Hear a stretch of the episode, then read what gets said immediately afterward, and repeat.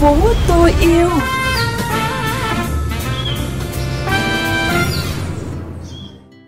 Hà Hương và Tấn Khoa xin gửi lời chào đến quý vị và các bạn đang cùng lắng nghe chương trình Thành phố tôi yêu trên kênh vê o vê Giao thông Mekong ép em chín mươi mê ga héc, phát định kỳ vào bảy giờ sáng thứ năm và phát lại vào sáng thứ sáu hàng tuần. Quý thính giả có thể đón nghe chương trình trên vê o vê Giao thông Mekong ép em chín mươi mê ga héc hoặc theo dõi qua livestream Mekong ép em chín mươi mê ga héc, nghe trực tuyến tại trang web vê vê vê chấm vê o vê giao thông chấm vê en, chọn kênh Mekong ép em. Chuyện gì đang xảy ra?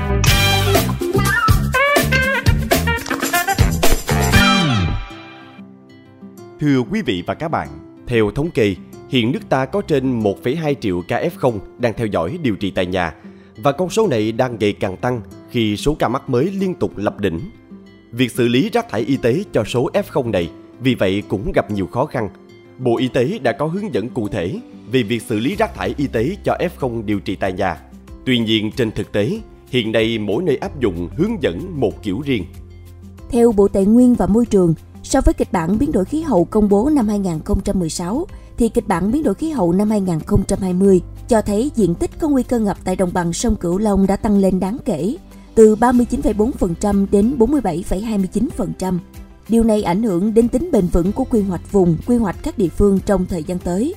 Đáng chú ý, theo kịch bản biến đổi khí hậu, tỉnh Cà Mau là địa phương có diện tích ngập lên tới gần tám mươi phần trăm, tiếp đến là thành phố Cần Thơ, Hậu Giang, Sóc Trăng, Bạc Liêu, Kiên Giang có tỷ lệ ngập cao trên năm mươi đến bảy mươi lăm phần trăm. Những ngày gần đây, trên địa bàn tỉnh Hậu Giang xuất hiện những cơn mưa trái mùa nặng hạt, cùng với sương mù xuất hiện dày đặc vào sáng sớm và gió to đã làm cho không ít diện tích lúa đông xuân đang trong giai đoạn thu hoạch bị đổ ngã, gây nhiều thiệt hại cho bà con. Đã có không ít diện tích lúa đông xuân bị đổ ngã với tỷ lệ từ mười đến bảy mươi phần trăm trên cùng diện tích, trong đó có những ruộng lúa bị sập hoàn toàn. Tại nhiều nơi, trước đó lúa đã bị đổ ngã, nay bị sương mù và mưa trái mùa nên hạt lúa đã bắt đầu nảy mầm. Không phải chuyện đâu xa. Thưa quý vị và các bạn, trong những năm gần đây, hạn mặn trở thành nỗi lo của người dân nhiều khu vực tại đồng bằng sông Cửu Long, đặc biệt là các khu vực giáp biển. Bởi trên thực tế, việc thiếu nước ngọt, nước sạch một cách trầm trọng trong mùa khô những năm trước đã trở thành bài học kinh nghiệm đắt giá với nhiều gia đình. Vậy với tình hình hạn mặn năm nay, không chỉ người dân mà các địa phương, cơ quan chức năng đã và đang có kế hoạch gì để đảm bảo nguồn nước sạch phục vụ sinh hoạt sản xuất? Mời quý thính giả cùng đến với những ghi nhận trong phóng sự sau đây. Tiền Giang là một trong những địa phương chịu tác động nặng nề từ hạn mặn những năm trước. Thấu hiểu cảnh lao đao vì cạn kiệt nguồn nước ngọt sinh hoạt và tưới cho cây trồng, từng có những vườn sầu riêng héo khô rụng lá. Địa phương đã có nhiều nỗ lực để chủ động cho mùa hạn mặn những năm sau này. Gần cuối tháng hai vừa qua, Ủy ban Nhân dân tỉnh Tiền Giang đã tổ chức lễ hợp long đập thép ngăn mặn trữ ngọt trên kênh Nguyễn Tấn Thành, thuộc địa bàn xã Long Hưng, huyện Châu Thành, tỉnh Tiền Giang. Đập thép ngăn mặn trữ ngọt này được khởi công vào ngày bảy tháng hai năm hai nghìn không trăm hai mươi hai với tổng kinh phí xây dựng hơn mười tỷ đồng, đã cơ bản hoàn thành và được tổ chức hợp long sau mười tám ngày thi công. Niềm phấn khởi đến với người dân địa phương khi có thêm giải pháp đảm bảo nguồn nước vượt qua cao điểm mùa hạn mặn. Theo bản tin của Đài khí tượng thủy văn khu vực Nam Bộ cập nhật đến ngày hai mươi tám tháng hai năm hai nghìn không trăm hai mươi hai, độ mặn lớn nhất tại vùng hạ lưu sông Cửu Long tăng nhanh trong những ngày qua. Tại hầu hết các trạm đều ở mức cao hơn cùng kỳ năm hai nghìn không trăm hai mươi mốt và trung bình nhiều năm. Riêng tại tỉnh Bến Tre, Đài khí tượng thủy văn Bến Tre nhận định tình hình xâm nhập mặn trên các sông chính qua địa bàn tỉnh hiện ở mức cao, mức xấp xỉ so với cùng kỳ năm trước.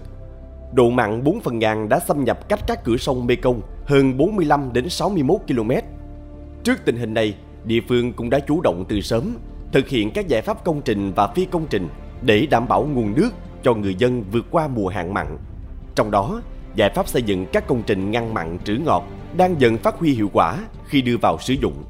Ông Trần Ngọc Tam, Chủ tịch Ủy ban Nhân dân tỉnh Bến Tre cho biết: trong thời gian vừa qua thì chúng tôi cũng hoàn thành được vài cái cống mà có thể nói là đảm bảo. Thí dụ như giờ cống uh, Trung Nhượng, cống Sẻo Rắn, cống Cây Da, rồi uh, cống uh, Láng Sen. rồi nó phủ hoàn toàn cánh Châu Bình, Bình Thành, nguyên cánh đồng Ba Tri dưới là không bị xâm nhập mặn. Nguyên một cánh đồng rộng lớn như vậy mười hai nghìn hectare bảo đảm là không xâm nhập mặn được, nước mặn không vào được. Cái thứ hai là chúng tôi hoàn thành được cái cống Sake mà có thể trữ nước để phục vụ cho huyện Mỏ Cày Bắc, Mỏ Cày Nam, một phần của Chợ Lách và một phần cung cấp cho thành phố. Theo Chủ tịch Ủy ban Nhân dân tỉnh Bến Tre, cống Sake có tác dụng trữ nước ngọt để phục vụ các nhà máy nước trong khu vực, không để tình trạng người dân phải xếp thùng lấy nước như mùa khô năm hai nghìn không trăm mười sáu. Hiện địa phương cũng đang thi công một cống đảm bảo cung cấp nước cho hai nhà máy nước lớn của tỉnh là sông Mã và sông Thành Triệu. Bốn máy bơm cỡ lớn sẽ đảm bảo lúc nào nước ngọt cũng được bơm vào để trữ, cung cấp đủ nước ngọt cho người dân. Theo ông Ngô Văn Mười, Chủ tịch Hội Nông dân huyện Chợ Lách, tỉnh Bến Tre, rút kinh nghiệm từ những năm trước, bên cạnh những công trình lớn được địa phương đầu tư, nhiều gia đình cũng đã chủ động trữ nước bằng nhiều cách để không rơi vào tình thế bị động. Nói chung là cũng biết cái nguy hiểm của mặn, cho nên cái thứ nhất là đối với nhà nước, đối với chính quyền thì cũng tập trung rồi vận động rồi tuyên truyền cho bà con nông dân, người ta chuẩn bị là ta chủ động cái nguồn nước tưới. Cái thứ hai, đối với người dân thì tất cả người ta đều có ý thức hết, cho nên là người ta chuẩn bị cái công tác mà trữ nước là nó rất là đa dạng. Số người thì người ta móc mương, người ta làm hồ, rồi người ta tỉ bạc, nói chung là nhà nào cũng có làm hết. Trong khi đó, tại những địa phương khác, có thể tình trạng xâm nhập mặn không quá gay gắt như những tỉnh giáp biển, nhưng công tác chủ động ngăn mặn trữ ngọt vẫn được quan tâm ưu tiên. Ông Trần Thanh Toàn, Chi cục trưởng Chi cục Thủy lợi tỉnh Hậu Giang cho biết. Chi tu sửa chữa hệ thống các công trình thủy lợi, vận hành hệ thống các công trình thủy lợi, đảm bảo làm sao mà mặn không xâm nhập vào nội đồng. Thông qua cái hệ thống mà dự báo mặn tự động để có cái những cái báo cáo kịp thời, cũng như là thông báo trên cái hệ thống thông tin hàng ngày để cho các thành viên ban chỉ huy tỉnh biết, cũng như là địa phương biết, để thông báo đến địa phương, người dân kịp thời trong công tác chủ động ứng phó, rồi khuyến cáo người dân là tích nước, trữ nước và đồng thời có kế hoạch lấy nước khi nồng độ mặn ở ngoài là không đáng kể theo là dự báo của ngành chuyên môn. Từ những công trình cống đập lớn được các địa phương đầu tư xây dựng cho tới những giải pháp được áp dụng tại mỗi hộ gia đình, trữ nước trong lu khạp, bồn chứa, tạo hệ thống mương thủy lợi, vân vân là tín hiệu lạc quan cho câu chuyện đảm bảo nguồn nước phục vụ sinh hoạt sản xuất trong mùa hạn mặn năm nay. Quý thính giả thân mến, từ cuối năm hai nghìn không trăm mười chín đầu năm hai nghìn không trăm hai mươi, thấu hiểu những khó khăn của người dân địa phương khi thiếu nguồn nước ngọt phục vụ cuộc sống, chứng kiến cảnh những vườn cây chết khô trong cái nắng chói chang, anh Huỳnh Công Thành, người con của quê hương miền Tây, đã sáng chế ra máy lọc nước mặn thành nước ngọt, mở ra giải pháp để chủ động thích nghi với tình hình xâm nhập mặn trong mùa khô. Mời quý thính giả cùng về với ấp Đông Hòa, xã Tam Bình, huyện Cai Lậy, tỉnh Tiền Giang và lắng nghe câu chuyện của anh Huỳnh Công Thành. Thêm yêu thành phố.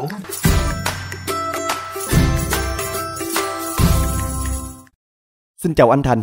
Anh có còn nhớ là những ngày đầu tiên mình nảy ra ý tưởng và bắt tay vào việc tạo ra máy lọc nước mặn thành nước ngọt như thế nào không ạ? À?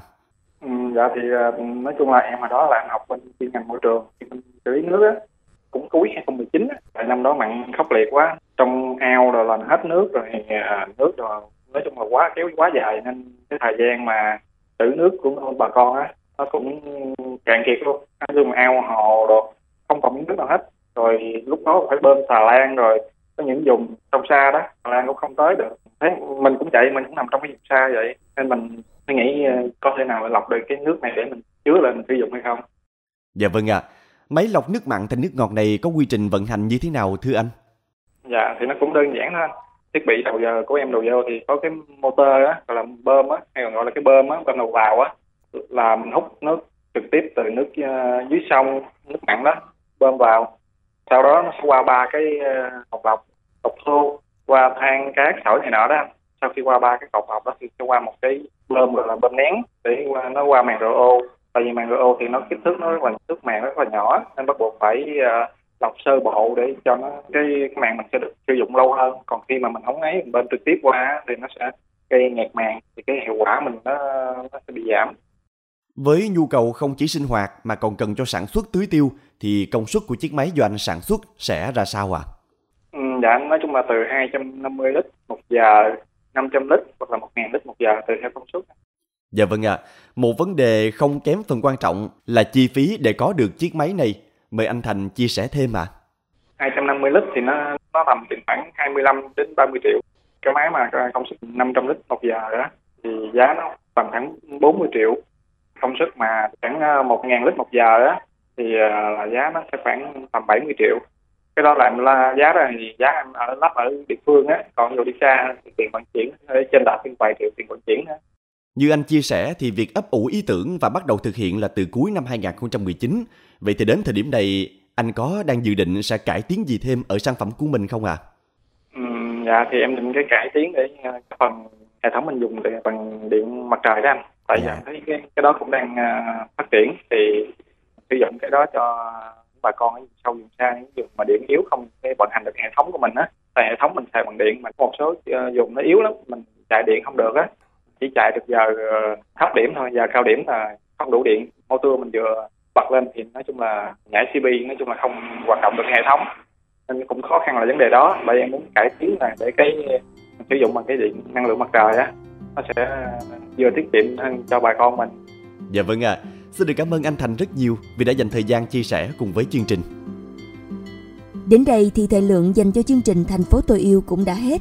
Cảm ơn quý vị và các bạn đã quan tâm theo dõi. Hà Hương và Tấn Khoa xin chào và hẹn gặp lại trong các chương trình lần sau.